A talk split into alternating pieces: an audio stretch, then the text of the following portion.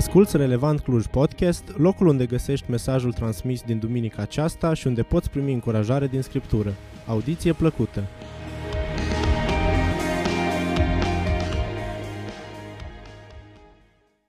Da, e foarte adevărat uh, că uh, mă simt de al casei și nu știu cum se face, dar drumul de la Arad la Cluj nu mai pare așa de lung.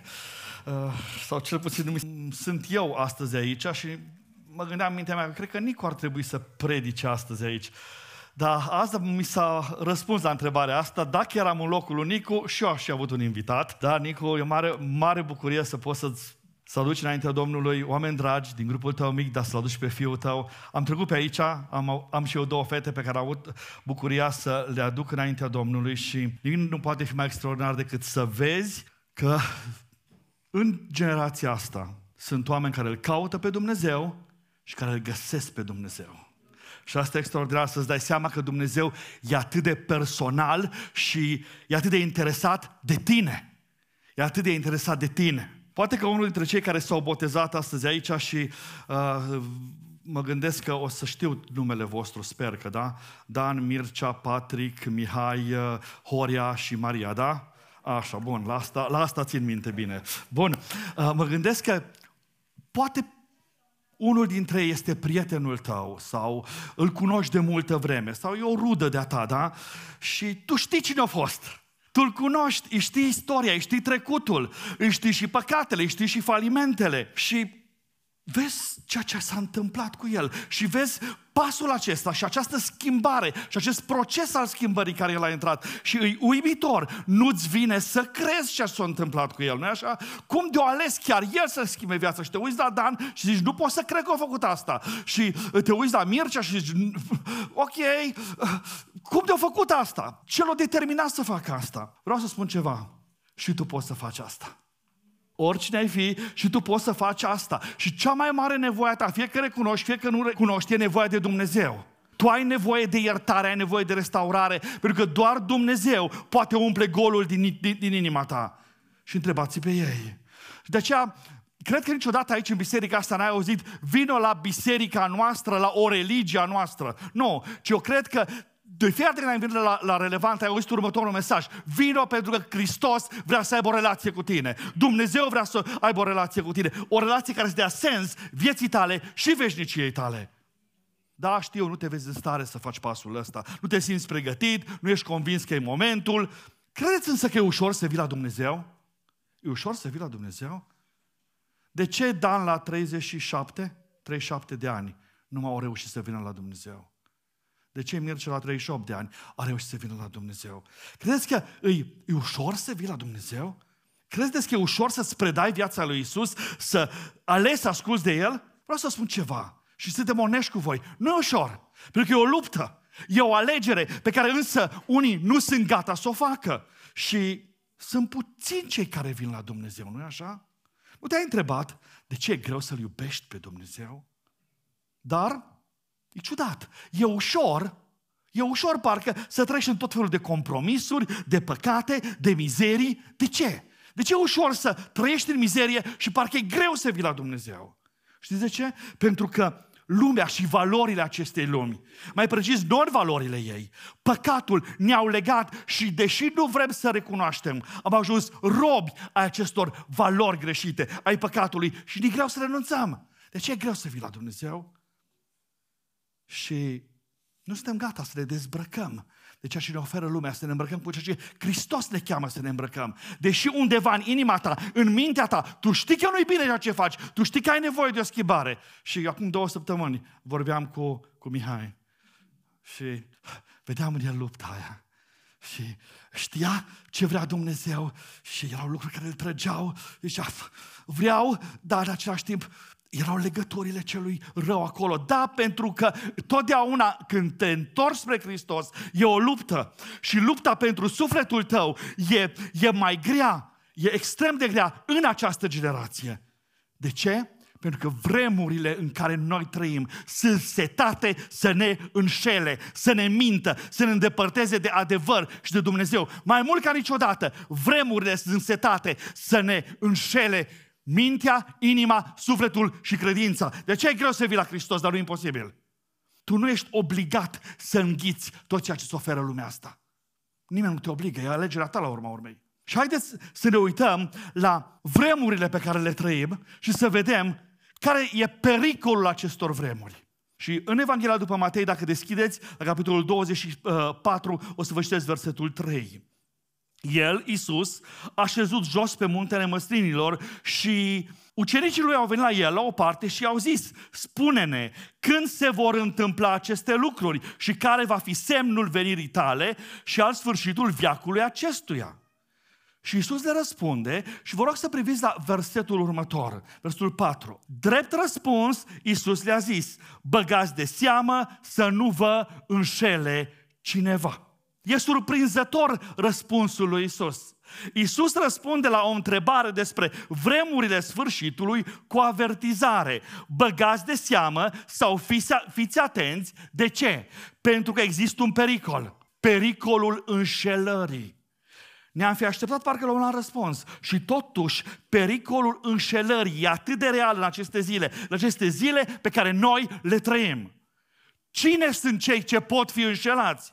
Pe Iisus surprinde din nou. Iisus le spune ucenicilor că și ei, ei care știu adevărul, adică și noi credincioșii, putem fi înșelați. Chiar și voi puteți fi înșelați, spune Iisus. Dar dacă în dimineața asta este aici și nu ești al lui Iisus, nu ești ucenicul lui Isus, nu ești încă al Domnului, îmi pare tare rău să spun dimineața asta că tu deja ești înșelat. Dar nu trebuie să rămâi acolo. Tu poți să scapi de acolo. Pentru că nimeni dintre noi nu vrea să fie înșelat. Noi ne credem maturi, cu experiență și suficient de vigilenți și Iisus vine și spune Marcel, bagă de seamă, Nicu, fii atent. De ce? Pentru că există un pericol al vremurilor de pe urmă și pericolul ăsta e pericolul înșelării. Ce este înșelarea? Păi înșelarea înseamnă a induce în eroare, a abuza de buna credință a cuiva, a amăgi. Înșelarea înseamnă păgubire a minții cuiva, înseamnă escrocarea cuiva. A zice că înșelarea cuprinde vătămarea ființei umane în toată complexitatea ei prin ce? Prin minciuna. De aceea înșelarea e periculoasă, pentru că produce daune teribile. Nu degeaba în acest capitol, în acest dialog cu ucenicii, Iisus insistă uh, asupra acestui pericol al înșelării și de patru ori el vorbește numai de înșelare. Despre niciun alt semn el nu vorbește atât de mult. Războaie, foamete, boli, cu tremure. Despre niciunul Iisus n-a vorbit atât de mult ca despre pericolul înșelării. Uitați-vă, din nou, versul 4. Drept răspuns Iisus a zis, băgați de seamă să nu vă înșele cineva. Versul 5 fiindcă vor veni mulți în numele meu și vor zice, eu sunt Hristosul și vor înșela pe mulți. Versul 11. Se vor scula mulți proroci mincinoși și vor înșela pe mulți. Versul 24. Că se vor scula Hristos mincinoși și proroci mincinoși, vor face semne mari și minuni până acolo încât să, să înșele, dacă va fi cu putință, chiar și pe cei aleși. Și Iisus subliniază atât de clar acest pericol. Noi, în generația asta, de multe ori uităm sau ignorăm faptul că mintea ne e bombardată zi de zi pe toate căile posibile de mesaje denaturate, amăgitoare, mincinoase, mesaje anti-Dumnezeu, mesaje care au un singur scop, să ne depărteze de sursa adevărului de Dumnezeu. Te rog, înțelege, în dreptul tău și al meu e în desfășurare zi de zi o adevărată campanie care are drept scop înșearea ta și a mea. Dacă nu înțelegem asta, suntem deja pradă acestei campanii. Și e greu pentru unii să înțelegem asta. Dar hai să ne gândim un pic. În spatele acestei realități, pentru că asta e realitatea de necontestat a vremurilor noastre, e un plan al cui? Al diavolului prin care vrea să înșele ultimele generații de oameni înainte ca Dumnezeu să pună capăt istoriei păcatului. Această metodă însă nu e nouă. Dacă ne aducem aminte de Eden, vremea, vedem că acolo, în acele vremuri, în acele timpuri, Satan era de pe atunci setat pe ce? Pe mod înșelare. De pe atunci, prin minciună, prin răstălmăcire, printr-o logică bolnavă, prin ispită, Satan a reușit să înșele și să amăgească primii oameni. Înșelarea însă nu și-a spus ultimul capitol. De aceea Iisus le spune ucenicilor că la sfârșitul vremurilor va fi o perioadă de înșelare, de amăgire și asta e realitatea noastră. Și dacă ne uităm în istoria recentă, vedem că înșelarea a prins viteză și a contaminat generație după generație, așa cum n-a făcut-o nici când din istorie. Și haideți vă rog puțin cu mine. La finalul anilor 1700, ideile iluministe ale lui Voltaire, Jacques Rousseau, Denis Diderot, Henry Holbach, care, da, aveau unele frânturi de adevăr și frânturi de bine, aceste idei însă au reușit să amăgească o generație întreagă. Și iluminiștii au venit și ne-au spus că rațiunea e tot ce contează. Au ridicat rațiunea la nivel de absolut și l-au scos pe Dumnezeu din ecuația ființei umane. Și de aici până la ateism a fost doar un singur pas. De altfel, în acea, exact în acea perioadă, Holbach scrie Biblia ateismului. Tot în aceeași perioadă, pe la anul 1800, Darwin înșală o lume întreagă pe așa numita teorie evoluționistă. Mă tot întreb, cum 1800 de ani înainte de Darwin, oamenii au putut să trăiască fără teoria asta? Și înșelarea a început apoi să apese pe accelerație. La începutul secolului 20 vorbim despre modernism cu idei șocante de demitologizare a Bibliei, de liberalism liberalism, apoi postmodernismul, care pune sub semnul întrebării absolut toate absolutele lui Dumnezeu, pe Dumnezeu cu toate atributele lui. Și Dumnezeu începe să fie diluat în postmodernism. Și asta trebuie să recunoaștem că relativismul ne-a formatat creierul, inima, ba și sufletul și credința. Și uite așa, un nou sistem de valori, o nouă formă de spiritualitate ne marchează prezentul. Și ne greu să recunoaștem, dar suntem înșelați. De aceea Iisus zice că în aceste vremuri trebuie să ne uităm cum? Cu băgare de seamă. Înșelarea o vezi doar dacă te uiți cu băgare de seamă. Și o să-ți dau un exemplu banal. Scrie cineva, oricine, ceva pe Facebook, publică un articol bine argumentat și până să ne dăm noi seama că e o știre falsă, un fake news, o și distribuim la toți prietenii noștri tehnologia, internetul, globalizarea, viteza în care ne trăim viața, favorizează înșelarea la un nivel de neimaginat. Azi, așa ușor, ni se vinde orice. În urmă cu câteva decenii așa ceva nu se întâmpla. Părinții noștri, bunicii noștri, nu cădeau așa de ușor în capcana înșelării. Azi însă suntem mințiți și înșelați atât de ușor. Și știți ceva? Suntem generația cea mai informată, dar în același timp cel mai ușor de înșelat generația noastră. Problema e că pericolul înșelării nu e văzut așa în zilele noastre. Știi de ce? Pentru că ne-am obișnuit. Ne-am obișnuit cu diversitatea. Și zicem că e ok și altfel. Ne-am obișnuit uh, cu uh, toleranța. E ok și cum zic alții. Ne-am obișnuit cu relativismul acestor vremuri și am uitat că Biblia are absolute, lucruri nenegociabile, legi clare și porunci care dacă sunt călcate aduc consecințe. Și ne-am obișnuit cu păcatul. Moralitatea a coborât atât de mult standardele astăzi și generația asta a crescut cu standardele coborâte. Și adevărul e diluat astăzi. Realitatea crudă e că la sfârșitul zilelor, spune Scriptura, oamenii se vor hrăni, vor mânca minciuni. Suntem mințiți de guvern, de școală, de doctori, de mecanici, de instalatori, din păcate și de proroci, spune Biblia, adică de oameni ai bisericii. Și Iisus e atât de categoric în privința lor, proroci mincinoși, deghizați atât de bine, adică li se potrivește atât de bine blana de oaie peste cea de lup, ei nu fac altceva decât să intoxice spiritualul din noi. Asta înseamnă înșelare. Zilele noastre sunt zile dominate de înșelare la fiecare nivel al ființei umane. Înșelarea partenerului, înșelarea așteptărilor, înșelarea încrederii, înșelat în afaceri, înșelat în dragoste, înșelat de bănci, înșelat de prieteni și înșelat chiar de biserici. Asta e realitatea noastră. Și cu durere o spun, nu judec, doar observ, în aceste zile sunt biserici care înșală. Acolo vei găsi Hristos mincinoși, proroci mincinoși, oameni care vin în numele Domnului, dar nu au nimic de a face cu Scriptura și cu Dumnezeu. Cum de s-a ajuns aici? Iisus le spune ucenicilor lui că înșelarea are o înfățișare cunoscută, o față cunoscută. Proroci, Hristoși, propovăduitori, veniți în numele Domnului, adică falși, mincinoși, dar în spatele acestor pioni, cine stă? Cine stă? Stă Satan, evident. El întotdeauna vine prin asemănare, nu prin contrast și se folosește de oameni ca să ce? Ca să înșele alți oameni. Ca să înșele alți oameni. De aceea haideți să ne uităm la sursa înșelării. sursa înșelării. Pavel scrie în 1 Timotei capitolul 4, dar Duhul spune lămurit că în vremurile din urmă unii se vor lepăda de credință ca să se ce? Alipiască de duhuri înșelătoare și de învățăturile dracilor. În zilele sfârșitului, spune Pavel, vom fi martorii unei puternici lucrări de înșelare, învățături înșelătoare, false, demonice. În zilele din urmă, pe scenă, vor năvăli duhuri înșelătoare și învățăturile dracilor. Înțelegeți rog ceva. Satan nu te vrea în cer.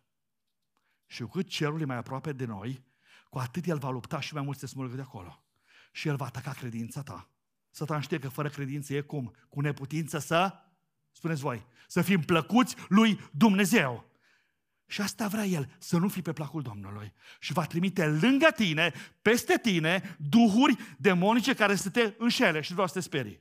Nu o să te sperii dimineața asta. Dar în fiecare zi tu te întâlnești cu astfel de duhuri la servici, în trafic, la școală, când deschizi televizorul sau internetul, când vorbești cu un vecin sau cu un coleg, când te duci în concediu sau când vrei să te relaxezi. Duhuri înșelătoare și învățăturile dracilor sunt o realitate pe care n-ai voie să o ignori. Ele vor să te înșele. De aceea vor veni și la tine credinciosul și la tine cel care încă n-au relație cu Hristos. Asta e scopul lor. Și bătălia pentru credința ta e cruntă. Nu degeaba Iisus Domnul întreabă. Dar când va veni Fiul omului, Va găsi el ce? Va găsi el credință pe pământ? Luca capitolul 18. Semnul sfârșitului e înșelarea credinței adevărate. Și Satan e sursa acestei înșelări. Știu că pentru unii din voi a vorbit despre Satan și despre duhuri necurate e ceva anacronic. Cu toate astea, Biblia are multe de spus despre acest subiect. Iar în zilele de pe urmă, când Satan e atât de pornit împotriva ta, tu nu poți trăiești în ignoranță. N-ai voie, n-ai cum. De aceea trebuie să știi cum lucrează aceste duhuri. De ce? Ca să poți să te împotrivești lor. Și hai dați-mi voie să spun trei lucruri despre aceste duhuri. În primul rând, duhurile te influențează. Diavolul în zilele astea spune, de fapt, răul nu e chiar atât de rău. Păcatul? A, o simplă prejudecată, învechită și inutilă. De fapt, păcatul nici nu există. Noi suntem cei care stabilim granițele. Și generația asta e puternic înșelată de această filozofie și păcatul pentru ei nu mai e definit ca păcat. Și duhurile demonice influențează și asta influență se duce prin ispite, prin multe ispite și asta o știm cu toții, fiindcă toți am fost ispitiți sau am avut de-a face cu obiceiuri, cu slăbiciuni, cu tipare păcătoase, prin care duhurile demonice chiar și după convertire încă ne mai atacă, mai lovesc acele puncte vulnerabile pe care le avem. De ce? Ca să ne înșele să ne înșele. Și asta o putem vedea atât de clar în viața noastră. Și voi, cei care tocmai v-ați botezat astăzi, o să fiți atacați chiar de mâine și o să vi se spună, poate că nu trebuia chiar să te botezi, poate că te-ai pripit, poate că te-ai grăbit, poate că, aoleo, chiar tu ai făcut asta, păi uite că te mai confrunți cu chestia asta, aoleo, mi-ai prins și țigara, aoleo, dar uite, te-ai... Înțelegi? Așa să facă cel rău. Te rog, reține, Satan nu te poate însă înșela în niciun fel atât timp cât tu rămâi credincios 100% lui Dumnezeu. Știi ce zicea Patrick? Mi-a plăcut asta. Nu sunt perfect. Voi, botezați neperfecți, tă neperfecți sunteți și astăzi. Dar asta ce înseamnă? Înseamnă că tu ți-ai predat așa cu imperfecțiune cu tot viața lui Hristos. Și diavolul te poate ataca când 100% tu ești al Domnului. Așa că reține, Satan nu te poate înșela dacă tu te ții de Hristos dacă tu te ții de Hristos și tu poți să rămâi acolo, dar tu trebuie să alegi pentru asta. Da, e adevărat, tu poți să dai dreptul și duhurilor celui rău. Și ori de câte ori cedezi ispitelor și deschizi ușa spre păcat, cel rău e acolo în pragul ușii. Și ce? Nu, numai să deschidă ușa, că vreau să fac un pas. Numai să deschidă ușa, că vreau să fac un pas. Dar nu o deschide tu, lasă-l pe Hristos să o deschidă. Și știi ce se întâmplă când deschide Hristos ușa? Da. Dacă ai căzut pradă cumva influențelor acestor duhuri demonice, păcătuind, persistând în păcat, ești în pericol. Și de ce? Pentru că în al doilea rând, duhurile oprimă. Noi vedem capitolul 4, în mijlocul unei liste de păcate în care Pavel amintește minciună, furt, mânie, vorbire de rău, clevetire. El vine și se oprește din lista asta, la mijlocul listei și zice, nu dați prilej diavolului. În greacă e folosit cuvântul topos, de la topografie, adică să dai un loc bine definit celui rău în viața ta. Când tu te joci cu păcatul, cu minciună, compromis, mânie, când nu e o hotărâre clară să te împotrivești ispitei, Duhul demonic va folosi aceste porți de intrare, va intra în viața ta și odată ajuns acolo, te va chinui, te va oprima și oprimarea înseamnă în primul rând ce? Neliniște, frică și ne-am rugat nu de mult. împreună cu pastorul Cristi, cu cineva care trecea prin stări de frică necontrolabilă, o anxietate care îl paraliza până acolo încât îi se opreau și mușchii respiratori și le putea începea să videțească din cauza unei oprimări demonice a unui duh de frică. Ne-am rugat cu persoane care mărturiseau că la anumite intervale de timp sunt măcinate de duhuri de curvie, de duhuri de mânie, de ură, de răutate, de neiertare. Sunt stări în care ajung cei frământați și oprimați. Aduți aminte, diavolul vrea să te distrugă, de aceea duhurile lui da te vor influența, te vor oprima dacă au ocazia și dacă le dai dreptul să facă asta, dar duhurile pot să și demonizeze. Adică Duhul rău să prea controlul. Și trebuie să facem distinția între demonizat și posedat. Un om poate fi posedat de un duh, adică controlat pe deplin, reține, pe deplin. Și cu siguranță ai văzut oameni controlați pe deplin de cel rău, da? Bărbați, femei care sunt setați să facă numai rău, numai rău. Și îi vezi că numai asta fac și te întrebi, bă, ce cu tine, omule? Și câteodată chiar ceva asta, băi, zici că ești posedat de la rău. Și asta chiar așa sunt. Satan n-are nicio rușine în a ocupa locul și a prelua controlul atunci când îi se lasă. Unii cred însă că cei credincioși n-au nimic de a face cu Satan și cu lucrarea lui. Haideți să nu ne amăgim, să nu ne înșelăm singuri. Uh, și cei credincioși pot ajunge ajunge dacă nu veghează sub oprimarea satanei. Dar ei nu pot fi posedați de satan. Adică cel rău nu poate câștiga, poate câștiga teren în viața lui, ajungând să controleze anumite domenii, dar nu pe deplin. Nu pe deplin. De ce? Pentru că Omul credincios are în el Duhul Sfânt și chiar dacă Duhul Sfânt poate că, plă, poate că e întristat, poate că suferă acolo din cauza nevegherii tale, el e acolo ca să te conștientizeze, să te ajute în luptă. Totul însă depinde de voința ta a credinciosului. Vrei sau nu vrei? Asta e lupta ta. Vrei sau nu vrei? În alte cuvinte, este în ființe libere. Și noi hotărâm cât acces dăm sau nu celui rău în viața noastră sau cât acces dăm lui Dumnezeu în viața noastră. De aceea astăzi, alegerea ta. Ce-ar fi să te uiți puțin spre Dumnezeu, nu spre celălalt, să spui, Doamne, vreau să-ți dau ție acces în viața mea. Repet, Satan are putere să lucreze în tine, nu are drept să lucreze în tine dacă tu nu-i dai voie. Cât noi însă îi dăm acces, el fără să întrebe, fără să uh, pună niciun fel de întrebări, preia controlul și își asumă drepturi și nu vrei asta. În felul ăsta, omul ajunge să dea teritorii din viața lui sub controlul celui rău. De aceea, ai mare grijă, nu lăsa păcatul să intre în viața ta, pentru că odată cu el, Satan e prezent acolo. Tu reține, în vremurile din urmă, intensificarea lucrării demonice va fi tot mai mare și tu nu poți să fii ignorant. Și de ce? Pentru că există consecințe consecințele înșelării. Hai să ne uităm puțin la consecințele înșelării. Prima dintre ele, lepădarea de credință. Înșelarea te depărtează de adevăr, de Dumnezeu. Și în 1 Timotei, capitolul 4, Pavel zice, dar Duhul spune lămurit că în vremurile din urmă unii se vor lepăda de credință ca să se alipească de duhuri înșelătoare și de învățăturile dracilor. În vremurile din urmă unii se vor lepăda de credință. Ăsta e dezastrul vremurilor din urmă. Mă uit cu durere în fiecare an la lista celor care aleg să nu mai vină la biserică. Nu mă interesează biserica, nu mă interesează ce Dumnezeu, ce s-a întâmplat cu ei. Au fost înșelați, au alte priorități și chiar dacă nu recunosc, unii dintre ei și-au pierdut credința.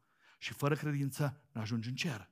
O, o a doua consecință este credința falsă că ești bine. Asta face înșelarea. Și asta am văzut la extrem de mulți oameni în zilele astea. Te face să crezi că ești bine, dar tu ești rău. Dar eu am o părere atât de bună despre mine. Ascultă ce zice Iisus în Matei capitolul 7. Mulți îmi vor zice în ziua aceea, Doamne, Doamne, n-am prorocit noi în numele Tău, n-am scos noi draci în numele Tău, n-am făcut noi multe minuni în numele Tău, adică eram bine, Doamne. Da? Atunci le voi spune curat, niciodată nu v-am cunoscut. Depărtați-vă de la mine, voi toți care lucrați fără de lege. În ziua aceea, la sfârșitul vremurilor, oamenii se vor trezi că sunt înșelați. Ei credeau că sunt bine, că Părerea lor era că erau de partea Domnului și că slujau pe Domnul. Și nu era așa. Și sunt atât de mulți care cred că sunt bine cu Dumnezeu, dar credința lor era falsă. Și avem un popor român, undeva câte 90 ceva la sută, credincios. Dar nu cumva o credință falsă. Vorbeam nu de mult cu un bărbat care a păcătuit și a păcătuit grav și a înșelat nevasta. Dar el nu se via rău deloc să fie atât de binecuvântat de Domnul. Unii, de exemplu, și cred că Horea s-a luptat cu asta, știu că Isus poruncește botezul. Da? Dar ei aleg să nu se boteze, da? Cred că botezul făcut când erau bebeluși e suficient. Dar și asta e o înșelare. Pentru că botezul nu găsește chiar în Scriptură. Biblia nu vorbește despre asta. Alții cred că Biblia nu trebuie înțeleasă exact așa cum scrie, chiar peste tot. Că unele texte și unele cerințe ale Scripturii sunt expirate. Și asta mi-a zis unul. Frate, eu sunt de acord cu ce scrie în Biblie, dar am vreo 17 versete care cred că au expirat. Bun, am zis. Asta e o altă înșelare. Sunt dintre aceia care cred că până și Dumnezeu înțelege că în contextul nostru româniesc, corupt, n-ai ce face și trebuie să dai mită, trebuie să fraudezi legile, să te compromiți și să fii duplicitar. Ca, Dumnezeu te veche și înțelege asta. Asta e din nou înșelare. Am întâlnit tineri, dar nu numai, care mi-au spus așa, că el și prietena lui au relații sexuale, evident, în afara căsătoriei, dar sunt sigur că Dumnezeu înțelege, că ei se iubesc atât de mult și Dumnezeu care e dragoste pricepe cum stau lucrurile și nu o să se mânie pe ei. Asta e înșelare, asta e credință falsă. Înțelegi asta? Hai să punem următoarea întrebare. Cum poți să te păzești de înșelare? Pentru că eu cred că vrei să faci asta, da? Primul răspuns, cunoaște adevărul. Ca să te păzești de înșelare, trebuie să cunoști adevărul. Fi sigur că știi ce zice Dumnezeu. Fi sigur că e din Biblie și nu de pe spiritual.org. Ai mare grijă. Unii acolo își găsesc adevărul, da? Nu cărțile și cursurile de dezvoltare personală te vor ajuta în viața și lupta cu satan. Nu e nimic rău să te dezvolți profesional, personal, relațional. Mare grijă însă, ca și iluminiști de altă dată, care au ridicat rațiunea mai presus de Dumnezeu și astăzi ni se inoculează ideea asta că tu poți să te dezvolți personal activând anumite mecanisme ale ființei tale care acum stau în stare latentă. Da, e adevărat. Tu poți învăța mai mult și să pui în aplicare ceea ce ai învățat, câștigând astfel experiență. Dar toate resursele tale, în ce stau? În tine sau în Dumnezeu? Dacă îl scoți pe Dumnezeu din povestea vieții tale, vreau să fii sigur de un singur lucru. În locul lui Dumnezeu vor veni duhuri demonice care te vor înșela. Dacă Dumnezeu nu e acolo, tu nu rămâi gol de nimic. Tu nu rămâi gol de nimic. Repet, se spune astăzi mai mult ca oricând, noi ne putem dezvolta. Dar soluțiile, strategiile, cursurile, ideile care ni se propun n-au nimic de a face cu Dumnezeu. Și unii cred că astfel te poți dezvolta personal, chiar dacă nu l-ai pe Dumnezeu acolo. Oare chiar vrei să te dezvolți personal fără Dumnezeu? Știi ce înseamnă asta? Înseamnă să deschizi toate ușile posibile pentru celălalt. Și aici e mare înșelare. Tu ori de câte ori nu ești cu Dumnezeu, Satan e acolo. Să dau bătălii grele pentru câștigarea minții tale și bătălia e cruntă. Dar dăm voie să-ți amintesc câteva căi prin care vine înșelarea în zilele noastre. În zilele noastre. Hai să spun o cale pe care poate nu te-ai gândit la ea. Reclamele. Etichetele, ambalajele, reclamele au importanța lor. Însă în lumea de astăzi, reclamele ne invadează viața din ce în ce mai agresiv. Uneori prezentând răul sub cele mai frumoase și atrăgătoare forme. Orice reclamă care nu oglindește în mod fidel și onest realitatea. Reclama poate fi una din cele mai abile forme de înșelare. Și voi, dacă sunteți businessmeni, cu siguranță pricepeți asta. Știți cum se vinde astăzi produsul. Da? De multe ori reclama e una și produsul e alta. Și multe reclame ne păgubesc nu doar buzunarul, ci și sufletul. Și viața e prea scurtă și prea prețioasă pentru a o vinde pe prețul unor ambalaje atrăgătoare. Și azi ambalajele ne trag privirea. Dăm voi să-ți dau câteva exemple de reclame reclame care te pot înșela ușor. Mă, ai probleme? Cu toți avem. Nu vei găsi nicio reclamă care, prin care să fii încurajat să mergi la biserică, așa Să te pocăiești, da? Sau să renunți la să mai trăi viața în păcat. Și din potrivă, vei fi încurajat să cauți ajutor. Și aici intră reclama. Medicină alternativă bioenergeticieni, radiestezie, cei care caută aure, folosesc pendul cristale, da? terapii de vindecare prin hipnoză, energii, uh, reiki, reclame bine făcute. Mai mult, reclamele îți vor spune nu doar că poți scăpa de probleme, ci uh, ele îți vor, îți vor da și uh, o nișă clară în ce direcție trebuie să mergi. Și o să zică astrologie, meditație transcendentală, feng shui, chiar și horoscopul îți poate fi de folos. Înșelare. Ei, dar dacă e stresat, uh, dacă treci prin stări de anxietate teribile, cauți o oază de liniște, vei fi bombardat cu altfel de reclame. Yoga, New Age, mă, jocuri pe internet, care ce că te relaxează și te scapă de stres, dar în realitate îți infectează mintea și îți fură energia. Vreau să spun ceva, generațiile trecute nu știau nimic din toate astea. Observă, te rog, că într-o singură generație tiparul s-a schimbat și această generație, generația noastră, și generația asta e atât de înșelată. Capcana reclamelor, și mă opresc aici cu reclamele, e atât de reală. De aceea fi vigilent. Ori de câte ori vezi o reclamă de felul ăsta, mai bine nu te uita și nu încuraja nici pe alții să o facă. Am rămas surprins când am văzut credincioși care folosesc Facebook-ul și trimit în fiecare dimineață zodia și ce zice despre ziua respectivă pentru zodia aia. Oameni înșelați. Oameni înșelați.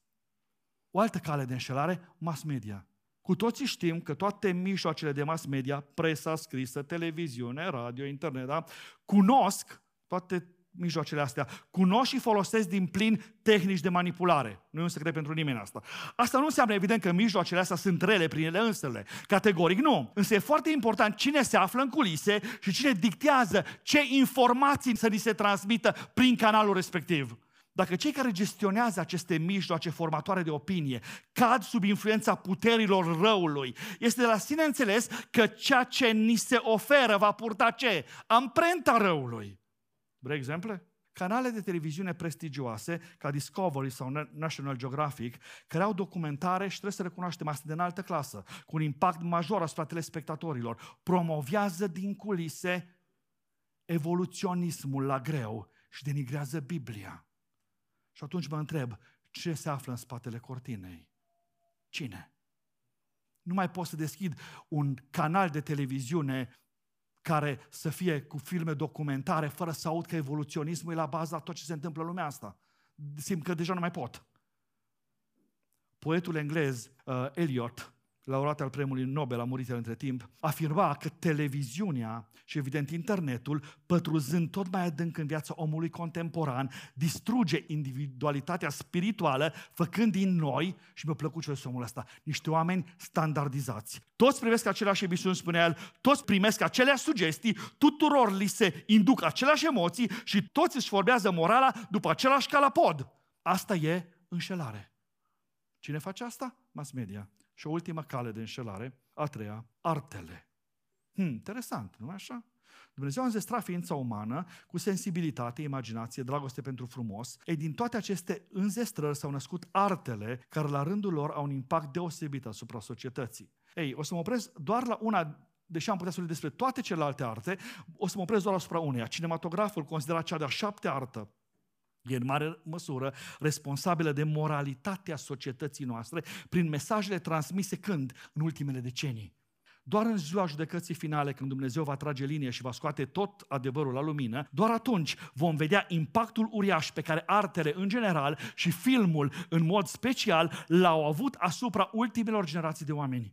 Un studiu făcut în domeniul filmului arată că violența, consumul de droguri și pornografia pe care le vedem în societatea de astăzi își au cauza în filmele vizionate cu două sau trei decenii în urmă. Cum să te păzești de înșelare? Păi în primul rând cunoaște adevărul. În al doilea rând, fă o strategie. Înțelege că satan are un plan și o strategie. Și tu trebuie să ai una. Satan caută să te înșele folosind toate mijloacele și metodele posibile. Nu poți să stai în contemplare, ci trebuie să iei măsuri de precauție. Care sunt măsurile astea? Păi, în primul rând, unu, filtrează informațiile. Cum? Cu scriptura în mână. Nu lua de bun tot ceea ce ți se pare spiritual. Într-o lume bântuită de vântul reclamelor zgomotoase și al informațiilor manipulate, sfatul apostolului Pavel este uimitor. Cercetați toate lucrurile și păstrați ce este bun, spunea el bisericii din Corint. Cu alte cuvinte, nu vă lăsați amăgiți de aparențe, ci cercetați miezul lucrurilor, primiți-le în viață doar pe cele care sunt cu adevărat cu valoare veșnică și nu trage concluzii singur. Nu trage concluzii singur. Cere sfatul cel mai matur spiritual. Adică mai filtrează încă o dată. Dragii mei, vreau să spun ceva. Și atunci când ascultați predici pe internet, nu luați chiar tot ce auziți de bun. Filtrează cu Scriptura în mână. Du-te la prezbiterii bisericii tale, aici vină la Nicu, vin la ceilalți uh, uh, lideri acestei biserici și întreabă, uite ce am auzit pe internet. Pastorul care a zis chestia asta. E adevărat asta? Așa trebuie să se întâmple? Filtrează informațiile, da?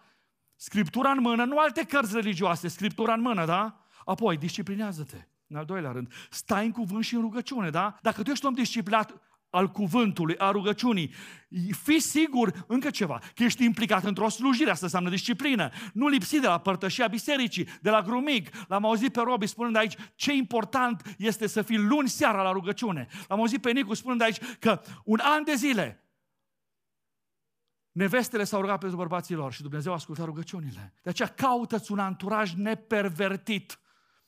Asta nu înseamnă că toți prietenii tăi trebuie să fie din biserica ta, da? Dar nici nu poți să ai lângă tine prieteni care, eu știu, practică vrăjitoria, ghicitul, care sunt dependenți de droguri, de alcool, sau care trăiesc în desfrâu, sau care în fiecare zi îl înjură pe Dumnezeu. Cum poți să fii prieten cu așa ceva? Eu nu zic să ai prieteni aici de biserică, dar nici de neraz nu poți să ai.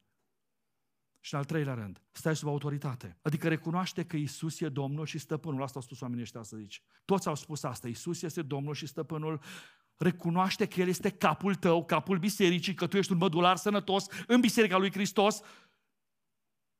Mai mult decât atât, stai sub autoritatea celor pe care Dumnezeu i-a pus să păstorească biserica sa. Tu ai nevoie de frații tăi în marea asta de înșelare. Fără ei, tu te vei pierde singur. Nu poți fi un credincios singuratic, n-ai cum, te vei, vei fi înșelat, vei fi o victimă sigură. Da? Nu ești oaie dacă nu te lași păstorit, de aceea lasă-te păstorit, cere ajutor, strigă, nu pleca din turmă de capul tău, stai sub autoritate în biserică, în grumic, pentru că botezul, botezul este tot ceea ce Nico a spus astăzi aici, citind din Scriptură.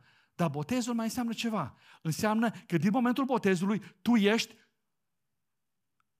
membru într-o biserică, pentru că Pavel zice corintenilor, voi ați fost botezați într-un trup. Într-un trup ați fost botezați. Da? Tu ai fost botezat ca să aparții unui trup, da? Trupul este o metaforă a Bisericii lui Hristos, da? Cei care sunteți mai de mult la biserică știți asta, da? Tu ai fost botezat să aparții unui trup, ai fost botezat și după aceea tu să îți vezi de capul tău de viață. Mântuirea creștinului este una personală, dar creștinismul se trăiește în comunitate. Așa a lăsat Dumnezeu lucrurile. Hai să mai notăm un ultim lucru. Cum să te păzești de înșelare? În al treilea rând, renunță la păcat și la lucrările lui Satan. Știi ce înseamnă asta? Asta multă smerenie. Tare multă smerenie. Înseamnă să-ți mărturișești păcatul, să vii să strigi după iertare în fața lui Dumnezeu și mi-e pare rău că nu o să fiu aici în ianuarie când o să fie mărturile voastre complete. O să văd dacă nu pot negocia cu voi și apoi cu Nicu să mi le trimită și mie să, să, să le ascult. Pentru că știu că voi asta ați făcut în, mărturisi, în, în mărturia pe care ați depus-o. Ați mărturisit falimentul din viața voastră. De ce ați făcut asta? Pentru că mărturisirea eliberează. Mărturisirea rupe legături demonice. Și asta e vizibil pentru voi, cei care ați avut curajul să faceți asta aici, dar și pentru tine, cel care n-ai făcut asta încă. Aduți aminte, mărturisirea eliberează. Dacă ești legat Vino la Hristos, El te poate deslega. Mărturisește-ți păcatul. Mărturisește-ți păcatul. Cât de atenți ar trebui să fim noi pentru a nu cădea victime acestor duhuri de înșelare care bântuie lumea noastră. Dacă ești însă aici în dimineața asta și ești înșelat și știi că ești așa și ai nevoie de ajutor, vreau să nu pleci azi până nu vorbești cu noi. Pentru că Satan te va opri și va zice, nu-i momentul acum, nu te du astăzi. El va căuta să te înșele pe mai departe.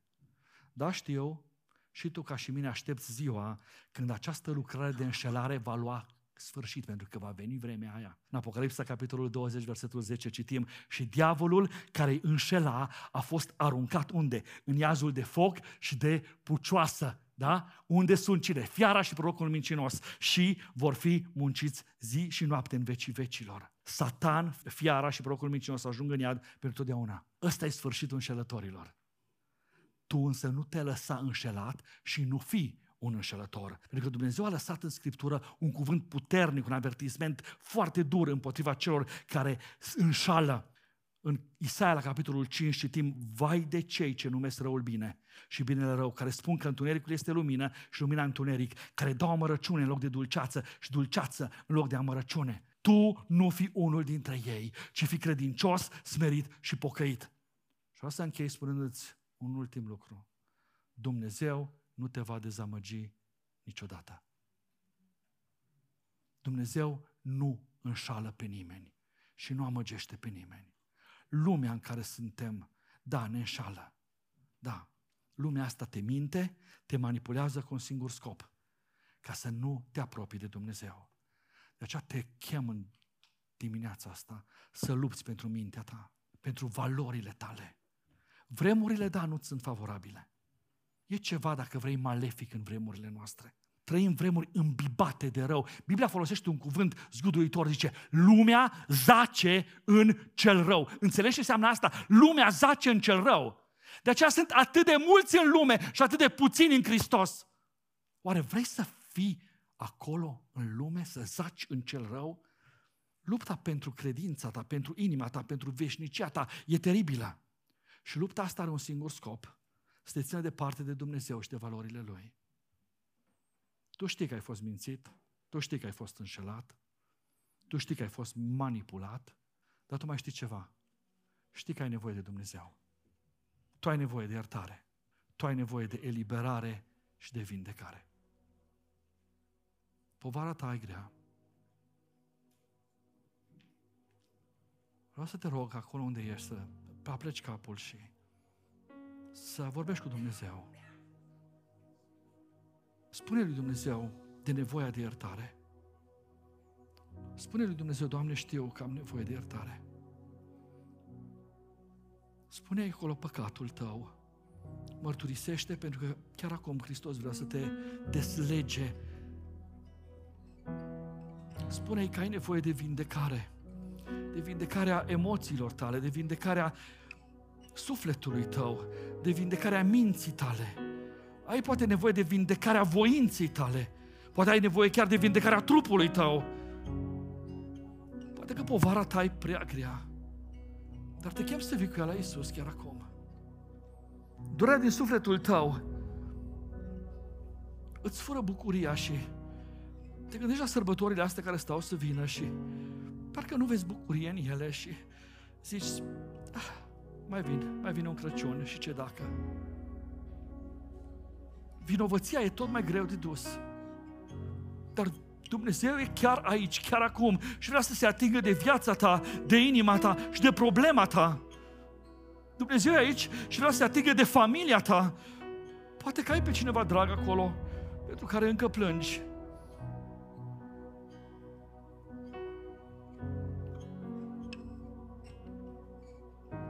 Spune lui Dumnezeu, pentru că El e aici. Și mâinile lui sunt întinse spre tine chiar astăzi, chiar acum.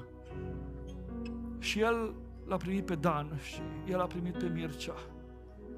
El a primit-o pe Maria, pe Patrick. El a primit pe Mihai și pe Horia. Dar el n-a spus că lista s-a încheiat. De aceea te chem chiar acum să te ridici în picioare și să continui să te rogi. Ridică-te în picioare, hai, ridicați-vă în picioare cu toții. Și dacă, dacă în dimineața asta vrei să-ți relegi și să-ți legi viața de Dumnezeu,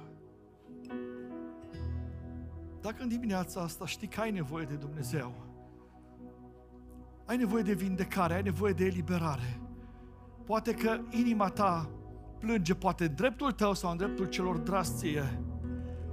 Vreau să te chem să vii chiar aici în față și vrem să ne rugăm pentru tine și problema ta. Vrem să ne rugăm pentru povara ta. Dumnezeu vrea să se atingă de tine și vrea să aducă sărbătoare în inima ta, în familia ta. El vrea să-ți dea o nouă șansă. Vino te rog aici să ne rugăm pentru tine. Ai curajul să vii aici în față. Domnul să te binecuvinteze. Vrem aici împreună cu, cu Nicu să mijlocim pentru voi.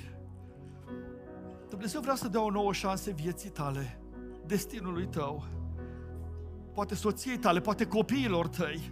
De ce vin aici? Iisus e aici. Nu te chem să vii la mine sau la Nicu, și te chem să vii la Iisus. El nu te înșală și nu te dezamăgește niciodată. El e aici. El e aici. De aceea mai lăsăm câteva, câteva minute ca Duhul Domnului să continue să miște inima ta, să atingă viața ta și apoi să ne rugăm pentru tine. Dacă ești al lui Hristos, tu știi ce bătălie se duce chiar acum. Acolo unde ești, roagă-te. Hai să ne rugăm, rugați-vă. Pentru că cel rău nu iubește, nu iubește pe cei care astăzi s-au îmbrăcat în alb și au spus, nu mai suntem mai tăi. Nu iubește nici pe cei care vor să facă asta și încă încearcă să-i țină acolo. Mulțumim Domnului că El are însă putere să elibereze, să deslege.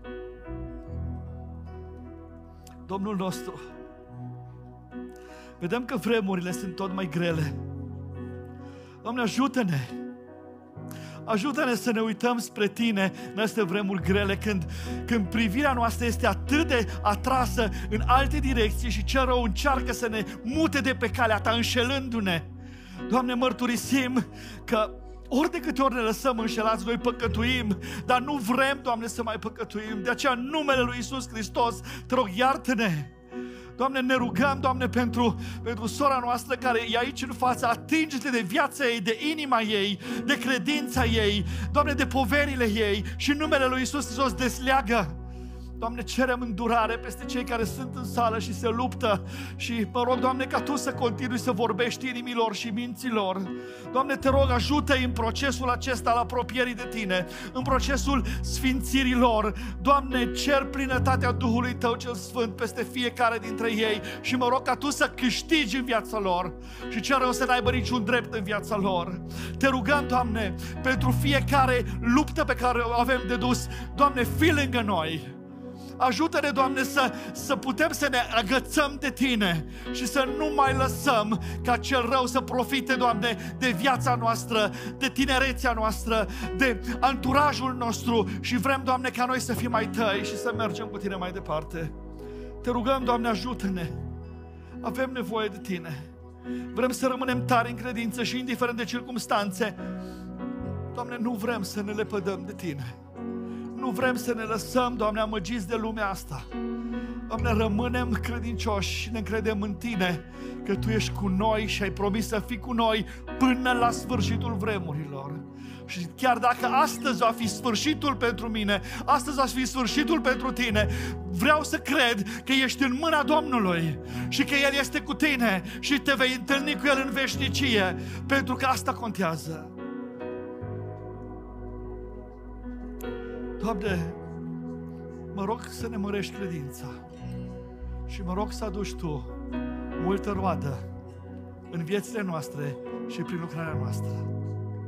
Ne închinăm înaintea Ta. Știm că ești aici. Știm că ești aici. Știm că cerul ai deschis. De aceea alegem